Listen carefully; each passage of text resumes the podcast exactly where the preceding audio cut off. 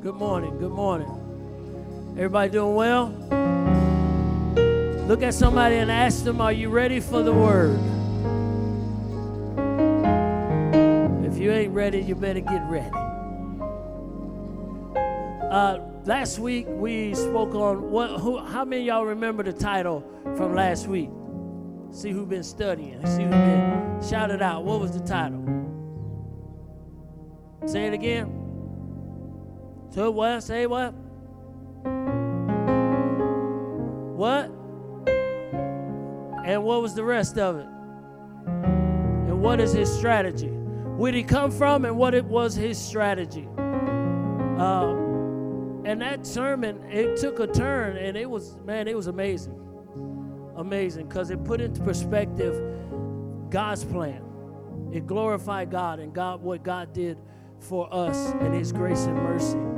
And we don't want to glorify Satan, but you got to understand you need to know who your enemy is and you need to know his strategy. Amen.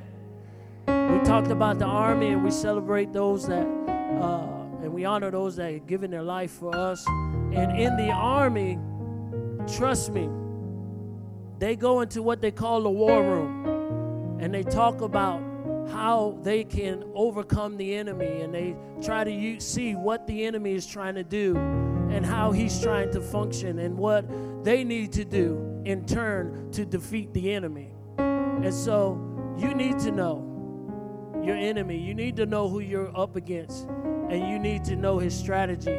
So when he comes, you can look at him and say, uh uh-uh, uh I know where this comes from. Come on, right?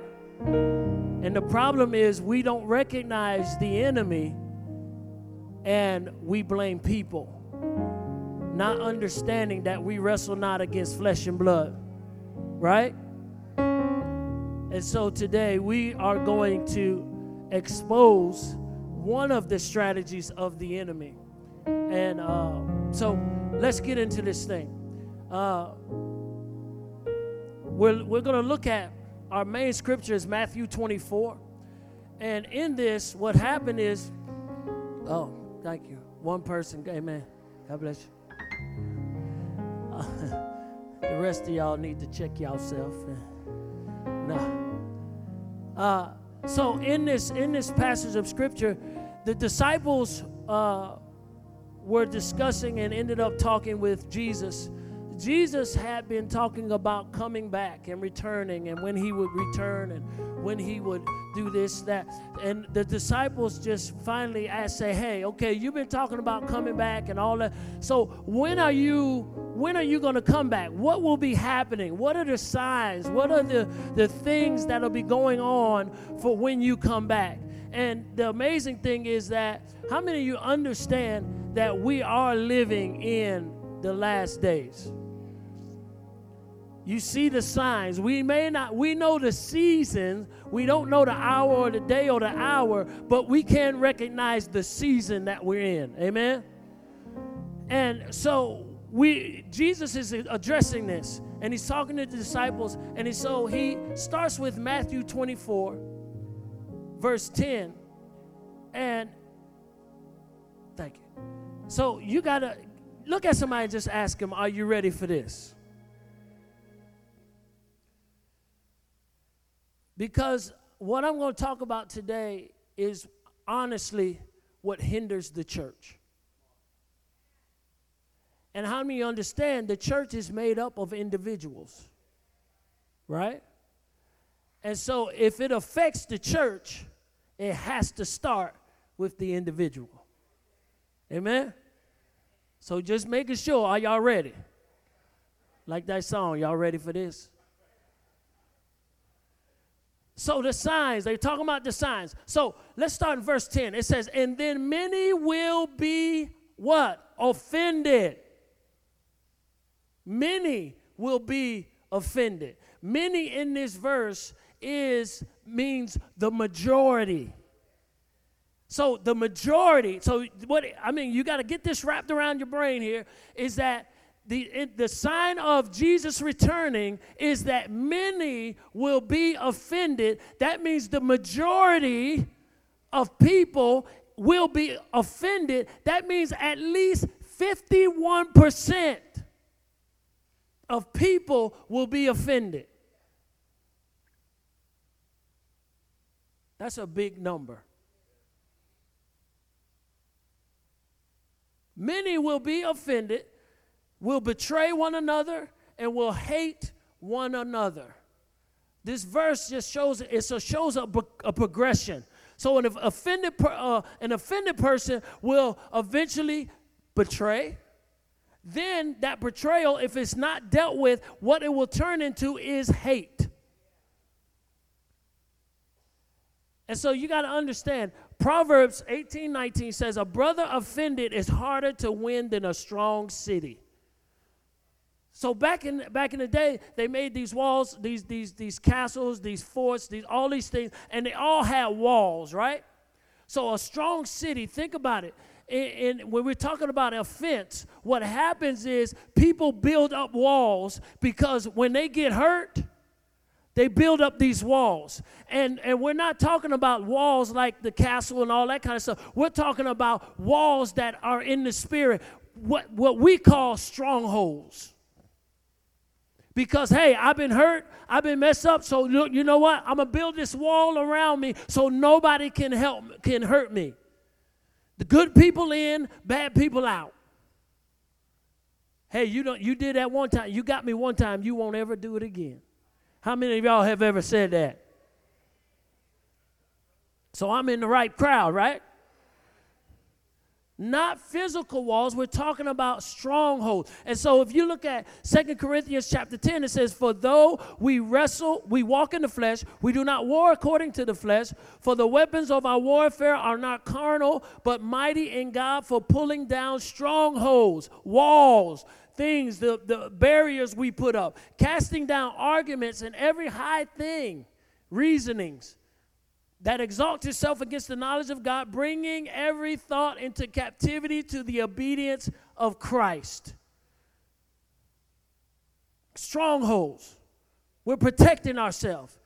We don't want to be hurt. We don't want to get hurt again. Right? How many of you know that the very nature of God is love? Right? He doesn't know about love. He doesn't, uh, uh, uh, he is love. Amen? So if he is love, what is love all about? Giving, right? It gives, it gives, it gives. But when you're hurt and you get offended and you get mad and upset and you blow up those walls, you ha- have become selfish. And so what happens is you're, you're saying, I'm protecting, I protect, I protect. Because offense makes this thing all about us. Offense makes it about you, right? And so what, what happens is Love is saying give, give, give, give, because God is all about love, right? But offense makes us worry about me, me, me. And so if God is love and we get hurt and offended and it's all about me, me, me, are we in God's will? Are we are, are you sure? Because the churches are full of people that are offended and they they really are convinced that they're still in God's will. Y'all getting quiet on me now.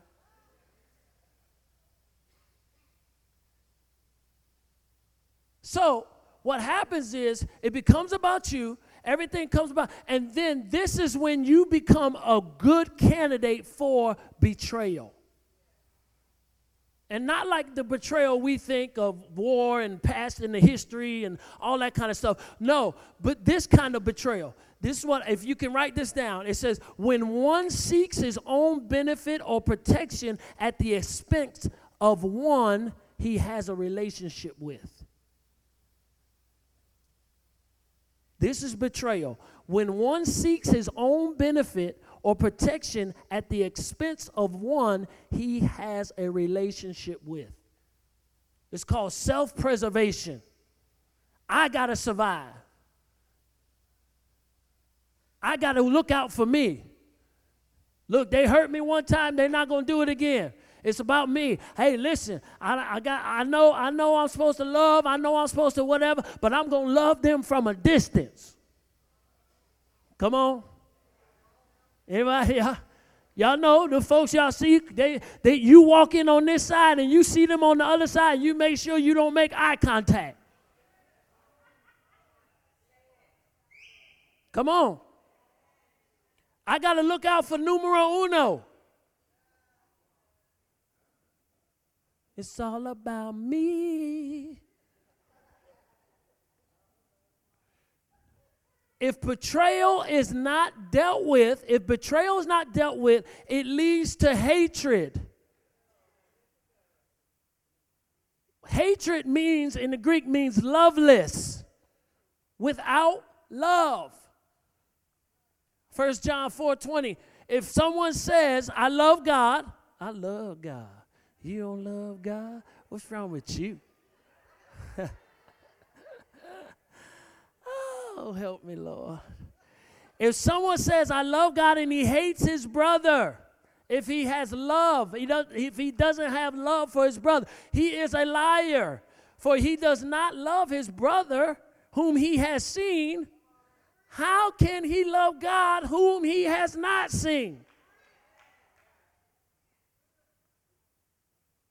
Boy, we run right. But look, I know, I know how we do. I, will raise my. I'll ask you. Hey, lift your hand if you if you love God. Right? Everybody in here. Oh yeah, I love Him. I love Him. And then we ask you, hey, get up and greet your neighbor. Uh, mm-mm, mm-mm, mm-mm. I don't know them like that.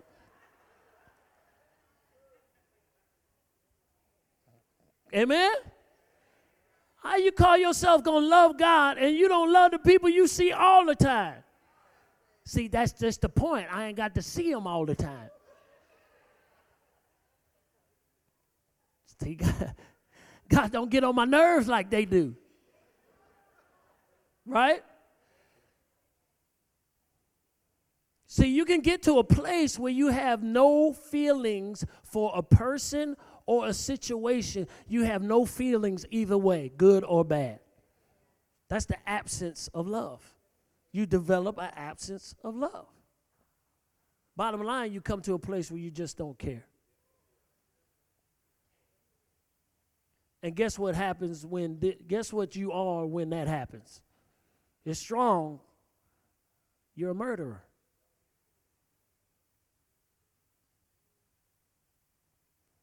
People that are offended, what happens? It leads to them being or, or being a part of betrayal.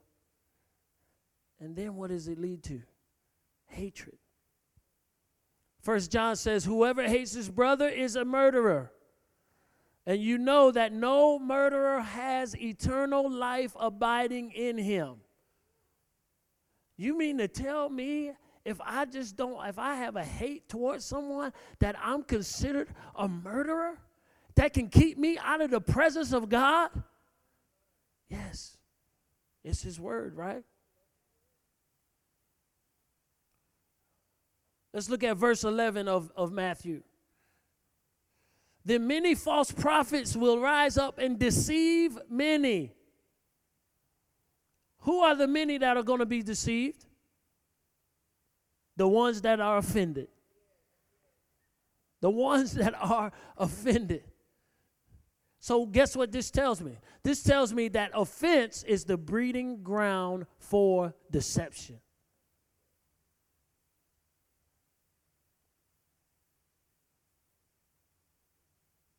You, how many of you have seen people that um, that are in deception and they don't think they are?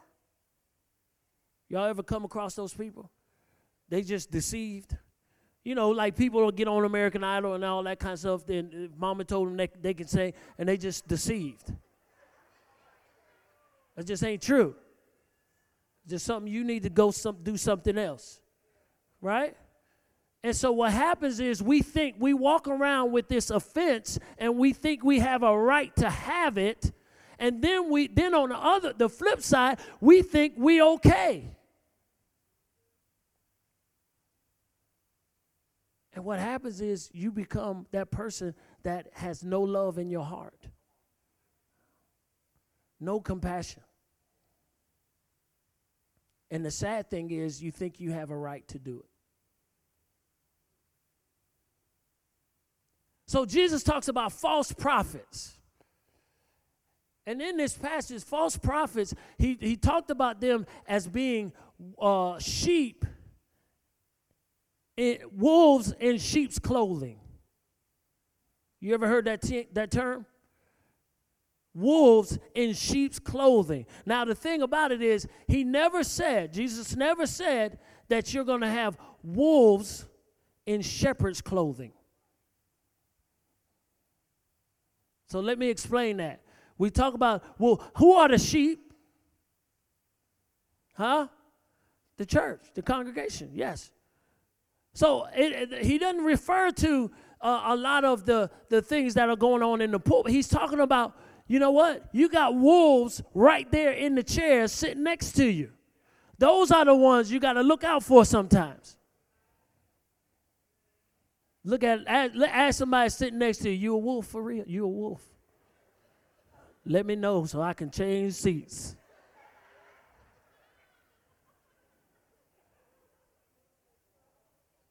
I knew you had some big teeth for some reason. You a wolf.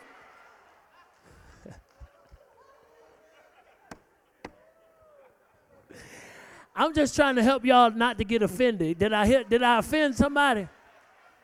I'm trying to help you.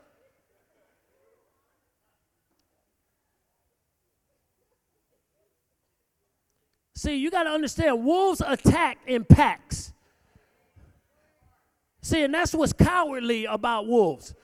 You ain't that's what some people do. People, they don't go by themselves a lot of times.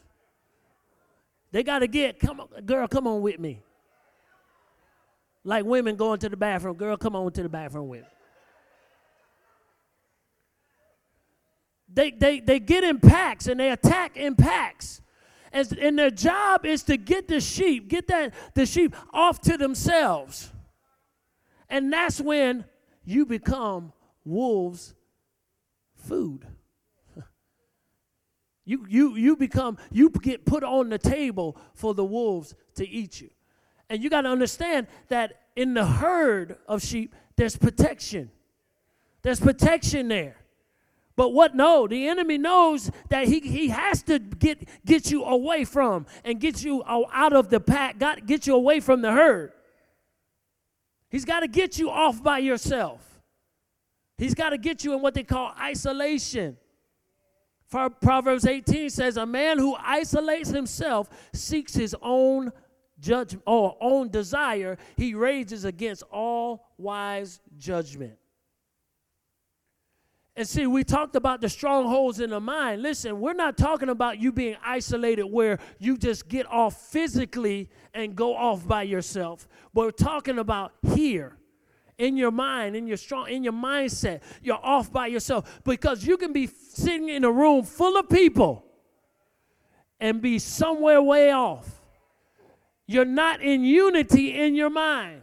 We talked about this in class this past Wednesday night about how important it is for us to be in unity. And that Jesus counts, listen, God counts our thoughts. Just because you thought it doesn't mean you're not going to be judged for that thought. We in trouble. I know I'm in trouble. Lord, forgive me for every thought. See, you, you think you're okay because, hey, I didn't say nothing right? I didn't say, but you thought it. And so you can be in a room full of, in, in this church right now, full of room full of uh, men and women of God, and you are so far off because you are walking through a fence. Amen?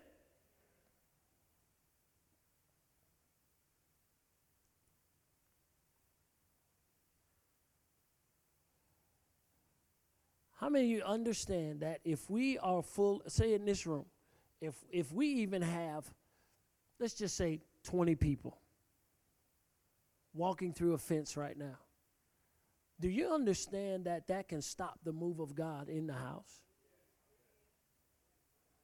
Man, offense kills revival.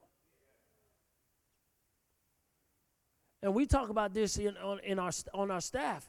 Uh, sometimes because the bottom line is if we're not in unity, as far as our staff and the top down, how in the world the church, how, how is the church going to be in unity? If we're walking around offended, well, how in the world is this church going to come together and walk in unity? Because it has. So if we come into this place and we're all offended, we mad with this one, upset because this one, and they don't, they ain't even in this room. And because we've buried those feelings and because we, we all and we think we're okay, no, the, the God is not being allowed to, to operate freely in your life because you're holding on to offense. Still mad about what mama did. Still mad about what your ex husband did. Still mad about your ex wife. Still mad about this, your aunt, uncles, uh, your job, your ex boss. All these kind of things are hindering sometimes the move of God. And we hit this brick wall and we wonder why we can't be free in worship. We look at other people and we mad with them because they jumping and shouting, and we say, "Oh, it don't take all that." We jealous of their praise. We mad and we justify. Well, that just ain't my personality. Come on. It'll stop revival.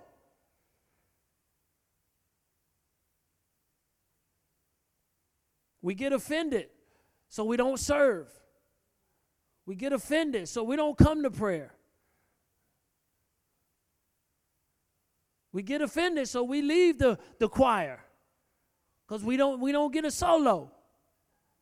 We don't get a microphone. We leave the church because they don't they don't recognize they don't recognize my gifting. They ain't let me do offering. I've been here longer than Jeremy Pratt. I ain't never did offering.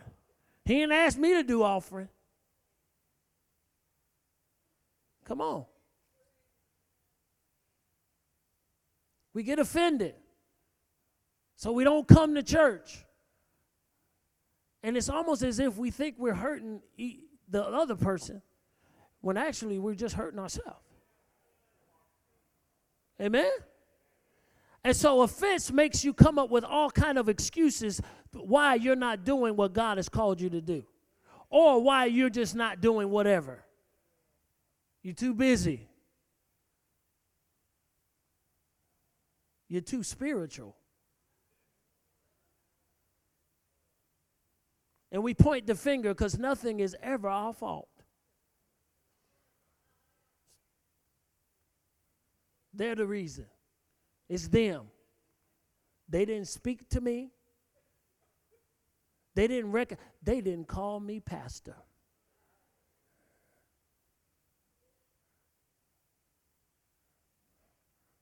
They didn't ask me to go back to the MVG room.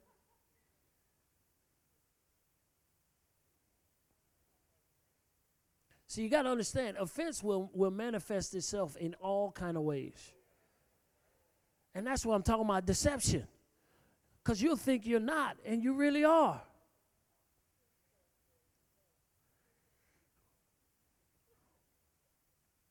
Come on, this is for everybody now.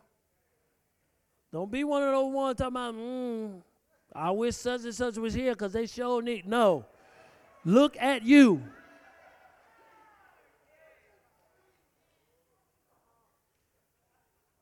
We be the first one. Girl, you need to listen to that podcast, girl, because he was talking to you.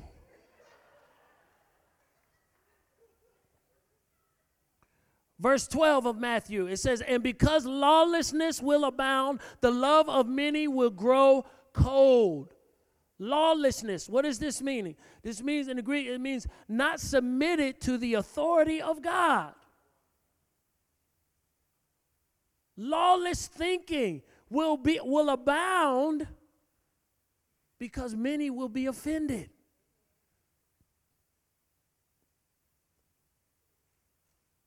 So, what you got to understand is lawless thinking is strongholds con- contrary to the love or word of God. So, Jesus, this is what you got to understand. Jesus is not talking to the world, He's not talking to unbelievers, He's talking to the believers. lawless thinking will abound in believers' minds and hearts that who were offended. Right? How do we know this? Because the, the meaning of love, when he talks about the love of many will wax cold, what he's talking about, the love he's talking about is the agape love. And you got to understand, agape love can only happen for those that have given their heart to Christ. That's what the love, that's the love he's talking about is going to wax cold. Because if, if, if offense is not dealt with, what happens is you get hard in your heart, love is gone, you're loveless, you're empty of love, and now what you become is hatred happens, and now your, your thought process is messed up. It goes against the law of God, it goes against the word of God. And that's, the, that's what's scary. Many people the majority of Christians. That's scary.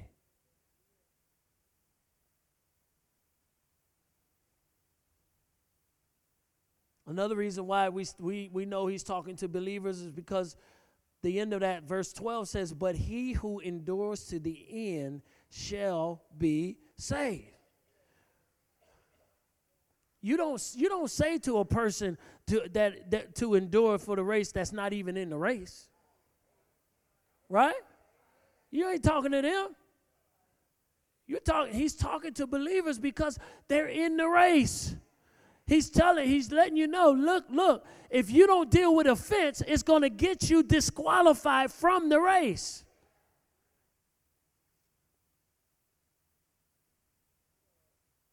Let's continue. Now, who hurts us the worst? Right? Who? The what? People you love, the people you're closest to. It says Psalms 55, it says, It's not an enemy who taunts me. I could bear that. It's not a sinner. I know what sinners do. Sinners sin. That's what they're supposed to do. I don't, I, I don't expect anything less from sinners, right? It, still, it shouldn't shock you, right? It is not my foes who so arrogantly insult me. I could have hidden from them. Instead, it is you. Don't look around. My equal, my companion, and close friend. What good fellowship we once enjoyed as we walked together to the house of God. Ooh, that means, oh, look at, ask him again, are you a wolf? Because these are people you going to church with. These are people that are close to you. Right? See, the thing about it is, we get so, there's nothing like church hurt, right? And guess why? Because we put more expectation upon somebody that's in the church or a believer, right? We expect better. Our expectations are higher. Oh, and then you talking about be, being a pastor or being a ministry leader, and then they hurt you? Oh, oh. It's on now. I'm coming to church and I'm going to be mad at everybody. They ask me to move over, ask me to move up. No, I ain't going. No. Ask you to serve? No. Because our expectations of ministry leaders, of church members are higher, so greater the offense. But guess whose fault that is? It's ours. Because we're not supposed to put that kind of expectation on people. Because all have fallen short, right? Now, don't get me wrong. In a sense, you do hold people to a higher standard. I get that. I understand that. But you really got to understand people are people, and they're going to let you down. So I that, like if somebody does something that is contrary to uh, uh, what I believe that they would do if they belong to church, I've gotten to a point where I, it just doesn't set me back because I understand people are people. people make mistakes or people do things that, that they don't mean to do.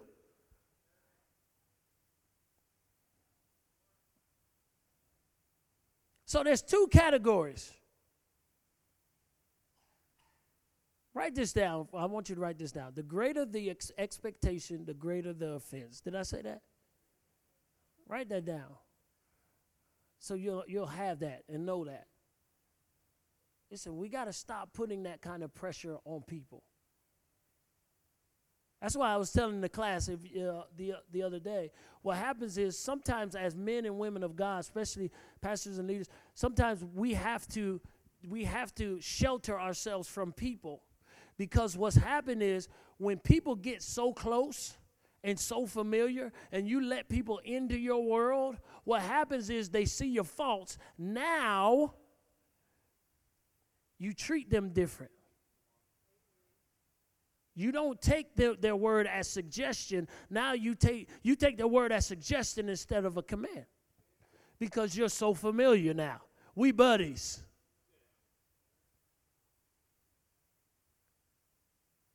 Amen? So, two, two categories of offended believers. You got number one, those that have gen- genuinely been mistreated. Those the ones. That's that's you genuinely have been hurt and been mistreated. Number two, those that's the person that thinks they've been mistreated. That's the ones that take on other people's offenses. That's the one that something happened to them, so I'm I'm gonna get on that bandwagon. That's the one that has false information. Amen. So we're not going to focus on those. We're going to focus on the one that's genuinely been mistreated.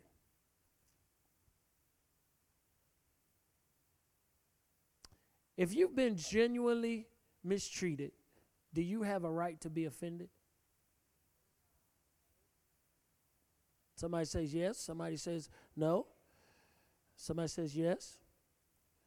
You have a right to do anything, right? You can choose what you want to do. But listen to this if you want to walk with God and be in His presence, then you don't have a right to walk in offense or be offended. That's if you want His presence. Now, if you just want your presence, you can walk and be offended all day.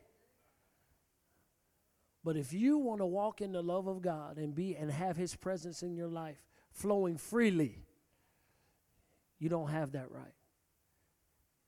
But but but but but uh, but David, you just don't know what they did to me. Y'all ever heard that statement? You just don't know what they did to me. You don't understand what happened. You just don't understand. And and this is what I this is what we you have to kind of say to people when they say that statement.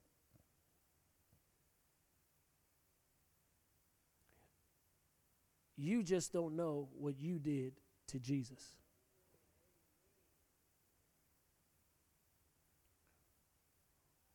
When you say, no, you just don't understand what they did to me. Do you understand what you did to the King of Kings and the Lord of Lords?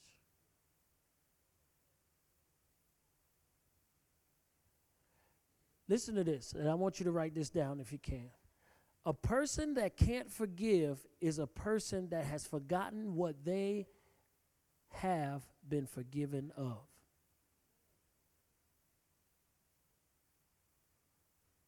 A person that can't forgive is a person that has forgotten what they have been forgiven of.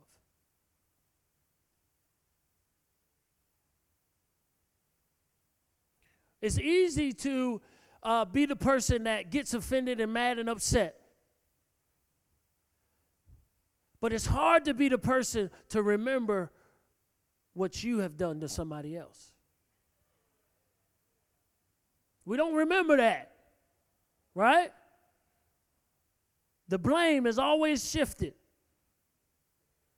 And it says in Matthew, it says this you know, Peter is asking, well, how many times I'm supposed to forgive? Is seven times enough? And in Matthew, in Matthew, it says in verse in chapter 18, it says, No, not seven times.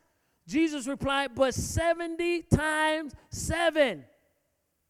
And then over in Luke, it tells you that means 70 times seven a day. So if you wrong me 490 times a day, in a day, that means you have had to sin or do something against me every three minutes for 24 hours. Ain't that, ain't, listen, I can't, you can't find a big enough sinner like for that. That got everybody covered. To the worst person on earth. If they sin every three minutes, oh my goodness. They good at what they do. But it's telling, no, you got to forgive them that many times. So, what is this? What's that telling me? That's telling me we have no right to hold grudges. We have no right. We have to forgive them. It's Jesus saying this, right? Jesus is saying our forgiveness has to be inexhaustible, just like our Father's, our Heavenly Father's forgiveness. Aren't we supposed to be like Christ? Right? So we learned last week with grace and the mercy that was shown because of the cross and what Jesus did and the sacrifice he made. And so we're talking about forgiveness. And there's a story in the Bible where it talks about in, in Matthew chapter 18 where uh, the, the king, uh, the servant comes and, and uh, owes the king some money. Let's just say $10 billion. How many understand for me and for you, that's an unpayable debt? Who got $10 billion in here? Let me talk to you. Let me show y'all what to do with that money. $10 billion. Let's just say, put the money, $10 billion he owes him. And so, so he, he, he can't pay it. He, he begs the king to, to, to, to not, not punish him or not throw him in jail. He, and so the king, what does he do? He forgives him. So in, let's, let's contrast this. Jesus paid the unpayable debt that we could not pay. We deserved hell. We deserve to go. We when Adam he sinned against God, all that. That's what we deserve.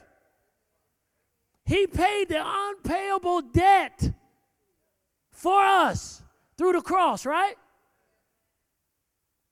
So here's this man. He, he he's forgiven. The king forgives him. Oh, but then he walked down the street and he saw somebody that owed him money. And let's just say he owed him about $10,000, right? That's a big deal. You know, it's not nothing that you're going to be like, ah, there ain't no money. To me, that's some money. So he jacks that dude up. Hey, where my money? Where my money? And the guy, he, he and he throws that guy in jail, right? So ho- hold on here. I've been offended. I got mad. I got upset. And, and I got to make them pay. They're going to know my wrath. They ain't seen no anger or no wrath like this before. I got to make them pay. But we, we always forget who we offended who we asked for forgiveness. We had to ask somebody for forgiveness for hurting them, for doing them wrong, for mistreating them. And then we so quick. We forget. Come on, right? So Jesus paid. So that's why we got to always look at this thing through the cross. Because Jesus paid an unpayable debt for me. How in the world can I not forgive somebody else? Amen?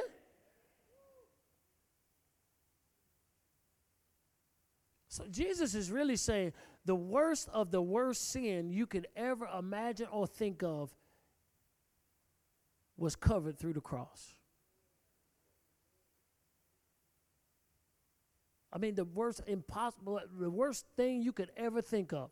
It's all under the blood of Jesus. Every person in this world has a right to be forgiven. Amen?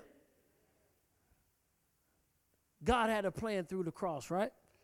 Matthew chapter 18, and, and we, we, we, we uh, look at verse 31. And, you know, when some of the other servants saw that, saw this, they were very upset. They went to the king and told him everything that had happened. Then the king called in the man that had that had uh, forgiven, that he had forgiven, and said, "You evil servant, I forgave you that tremendous debt because you pleaded with me. Shouldn't you have had mercy on your fellow servant, just as I had mercy on you?" Then the angry king sent the man to prison to be tortured until he had paid his entire debt. How in how dare we hold on to offense? How dare we make people pay?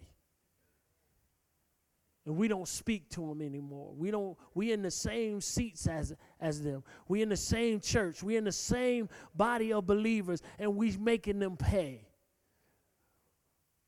Or this is the worst thing. They don't even go here. It's just like a past relationship. You making your current husband pay for what your ex-husband did.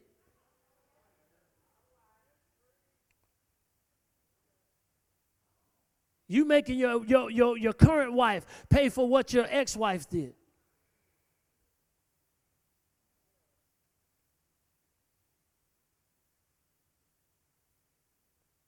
We got to forgive. Because this, listen to this last verse. It says, That's what my heavenly Father will do to you if you refuse to forgive your brothers and sisters from your heart.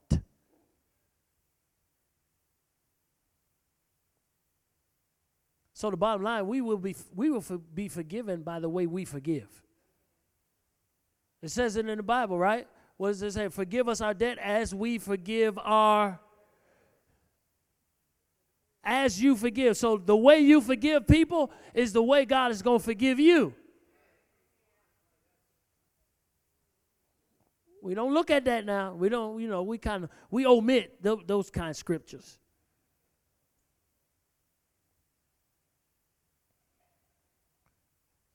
I'll tell you the story real quick. Where I we had some friends of ours that was really close to us, and they were really close to Cindy and I, and um, I mean, very close, real close. And what ended up happening was some I don't know what in the world happened. I, I still still to this day I don't know. I don't know what happened. Next thing you know, they were behind closed doors talking about me and her, not wanting us to be together. Um, they went went to my parents, talked about Cindy, went to uh, my, uh, my, my, pastors and leaders and talked about us, and it, it was a mess. It was a mess. And I found out what was going on, and um, so it, it made me upset and I was I was kind of prideful because you know you don't want to let people. Well, I didn't. I'm not that kind of people that I'm not that kind of person that wants to tell everybody my business, and I didn't want to be like I ain't, I ain't gonna be no. I'm I'm not no punk. I can take it. You know, man, I ain't gonna be crying over that. They offended me. Oh, I get over it. And I was still, I was on the platform singing and, and, and ministering, and, and uh, I was in the worship ministry then. And uh, man, every time they came in the, the, the, the church, because, you know, I'm in the front, you know, I see everything, right? They come walking in the door. Oh, ooh, something just, oh. I, I mean, I all kind of bad thoughts. I could I could just slap the taste out their mouth right now. I, w- I wish they would raise their hand like they love the Lord. Gonna treat me like you tra- you a liar. Just all this going in my head. You hypocrite. You ain't real.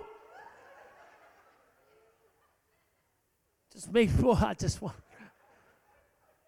I had all kind of cuss words. I had all kind of if they walk by me, I'm going to trip them in the aisle.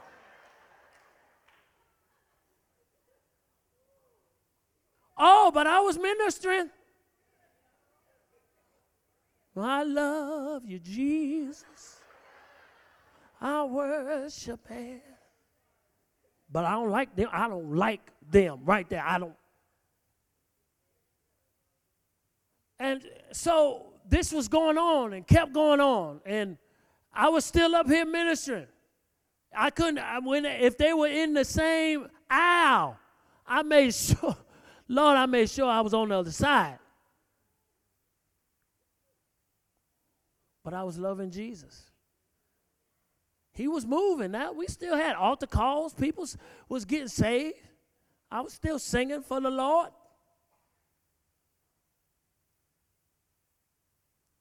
And Jesus really had to, I, I got a rude awakening. I got a rude awakening. Because there's nothing like, like Makandi. Come here, son, sir. Don't hit me back. Just, just. so if I take Makandi, if I, I just push him, right? Don't move, don't, just, don't push. Don't hit me back. Okay. I'm just playing. Uh, so I, I hit him, right? Now, he's a, he's a big guy. But the thing about it is, I hit him. Now, I may have little, stung him a little bit, but he's, he was okay. And so some offense happens, and it's okay. We kind of get over that, right? Right? But if I was to take this big old speaker right here, right? Don't move, Makandi, don't move. If, if I take and I hit him with that speaker, how many understand it's gonna hurt? It's gonna bruise him, right? Right? Sit down. Thank you. So so some so look at this is what I'm getting to. Some things you get they get and we kind of roll it off our back, but then there's other things that bruise us and they really hurt. And they sometimes come up and we forget about them, and then, oh, it's still there. And see, that's how I was. I thought I had oh, got over it and all that, uh, you know, because something happened where I didn't see them for a while.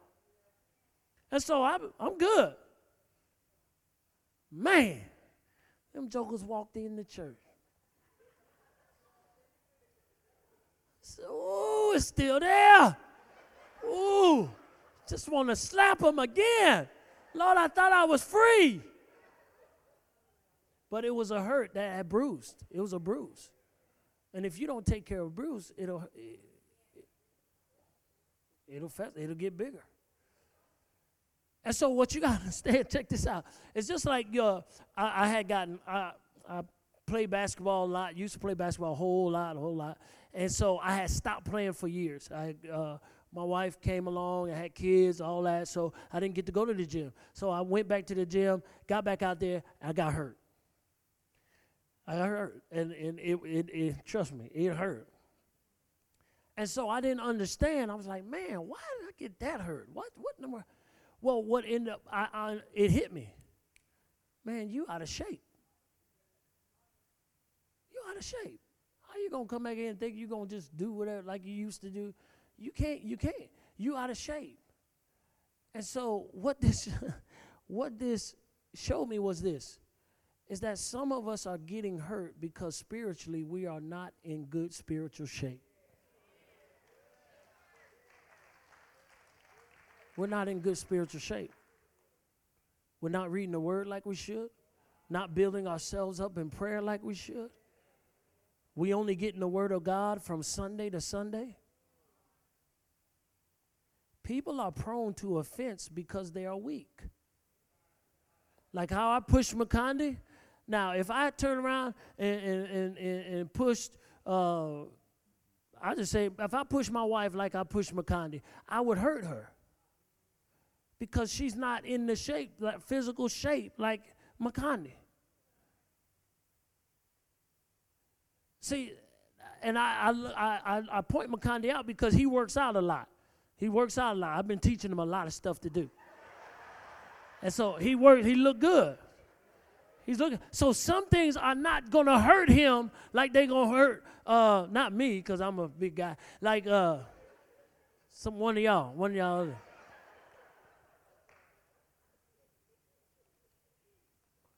People are getting hurt because they're not in shape. They're not in spiritual shape. We need more Makandis in the spirit. Come on, right? Praying without ceasing, meditating on the word day and night, worshiping in spirit and in truth. We are not conditioned to take some of the blows that we take. And that's why it hurts so bad. And that's why it sets us back so much because we are not in His Word. Psalm says this Psalm 119 says, There is such a great peace and well being that comes to the lovers of your word, and they will never be offended. I want to get to a point where I am never offended.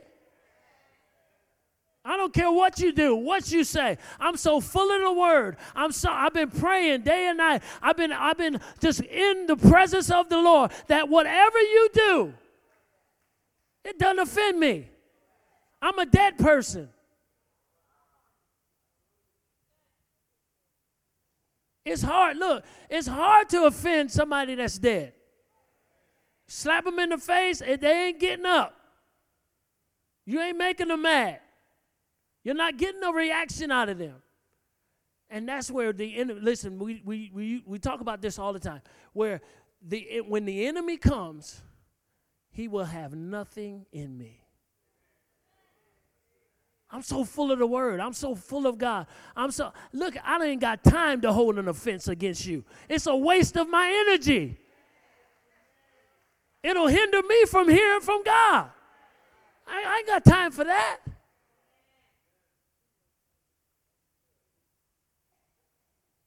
How do you become dead to offense? Fall in love with the Word of God. Love is action, right?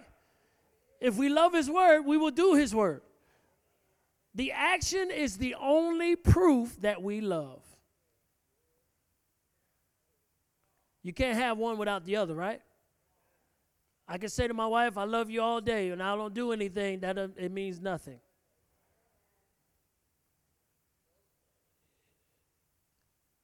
This is how you become immune to offense. You got to exercise. You got to spiritually exercise.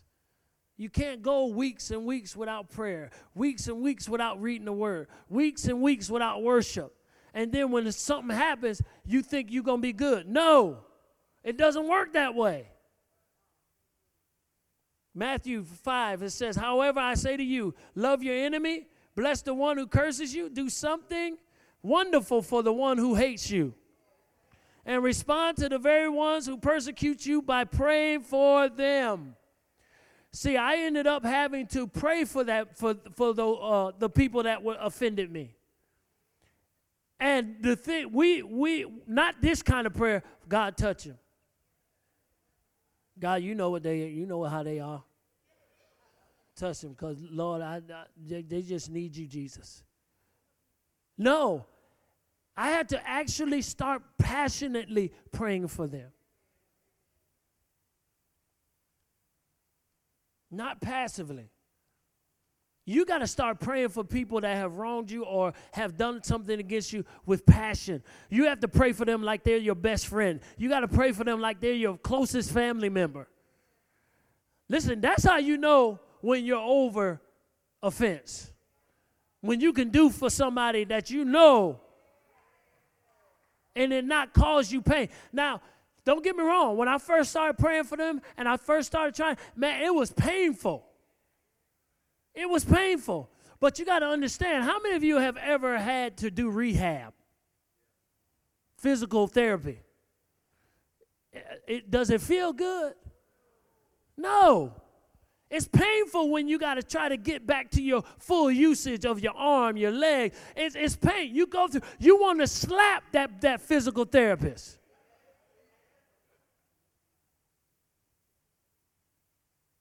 Because of the hurt and the pain. But it's painful. It's not easy. You know, it, It's painful. You you got to understand just because you feel good, that's not necessarily the indicator that you've been praying the right prayer.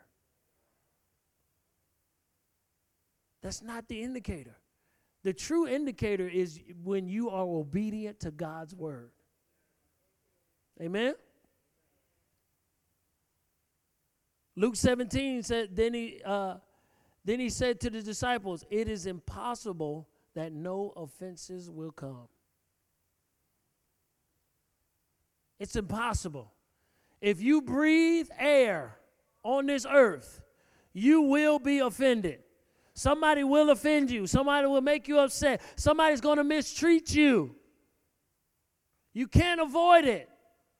There's no way around it.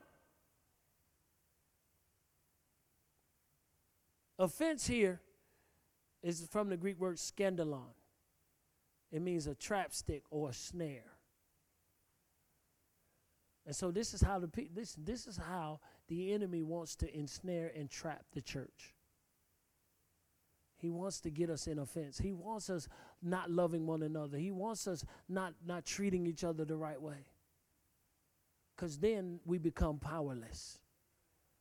No one saved, no one healed, no one set free because we're too busy hating one another. This is how the church becomes powerless. Second Timothy, it says in verse 2, it says, And a servant of the Lord must not quarrel but be gentle to all, able to teach, patient, in humility, correcting those who are in opposition, if God perhaps will grant them repentance, so that they may know the truth and that they may come to their senses and escape the snare of the devil, having been taken captive by him to do his will. The scary thing is, we can be preaching, singing, serving in ministry, doing all these things. But instead of having pure rivers of water flowing out of our life, we may be releasing tainted waters of bitterness. We think we okay.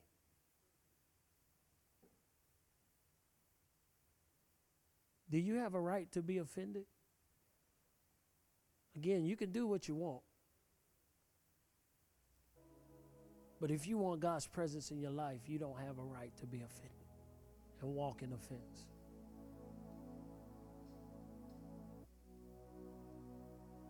Tell you a quick story about a young man that um,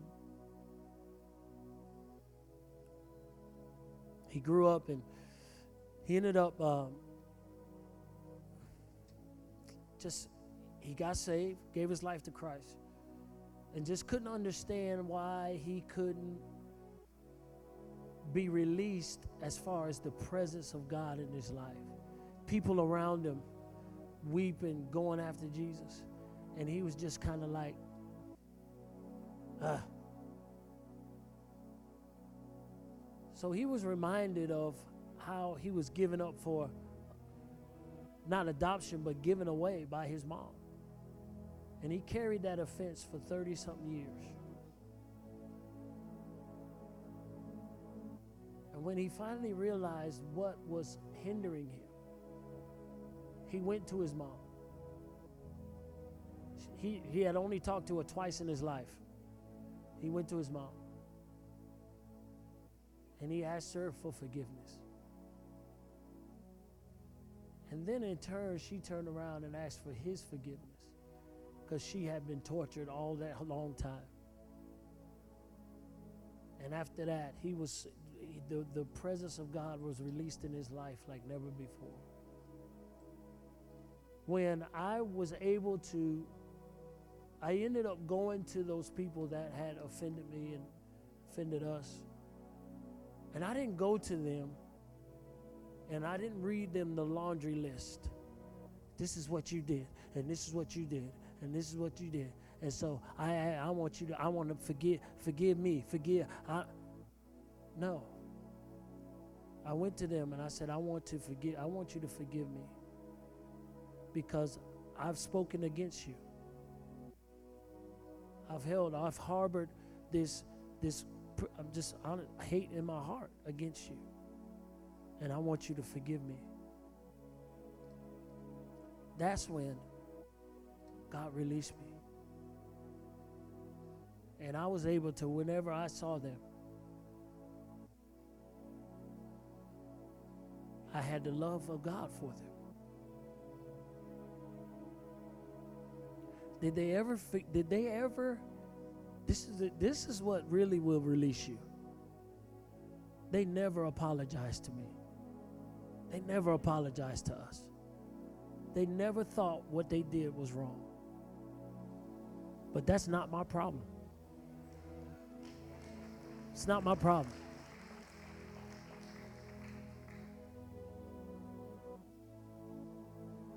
You got to understand, forgiveness a lot of times is not for that person, it's for you.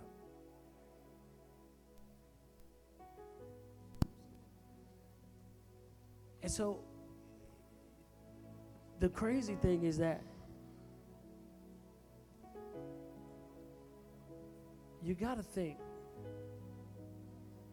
what in what have I been carrying? Got to ask yourself, what have I been carrying? Who am I still mad, mad at or upset with? Who have, who have I not forgiven? Who have I put up walls? I put up walls in my life because I don't want to. I don't want them. I don't want people to get too close because I don't want to get hurt again. And so out of that, I'm not. I'm not. I'm not feeling God's presence. I'm not having His presence in my life. I'm not hearing Him, or I'm not where I need to be, where I know I'm supposed to be, because I've been carrying offense. And this is the, this is the, what's scary though.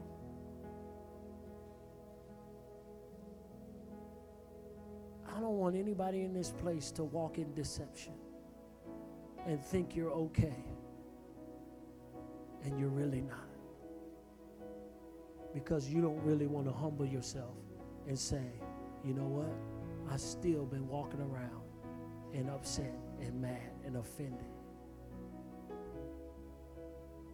I'm telling you, it kills your destiny. And to be honest with you, that person, they're not worth missing God. They're not worth it.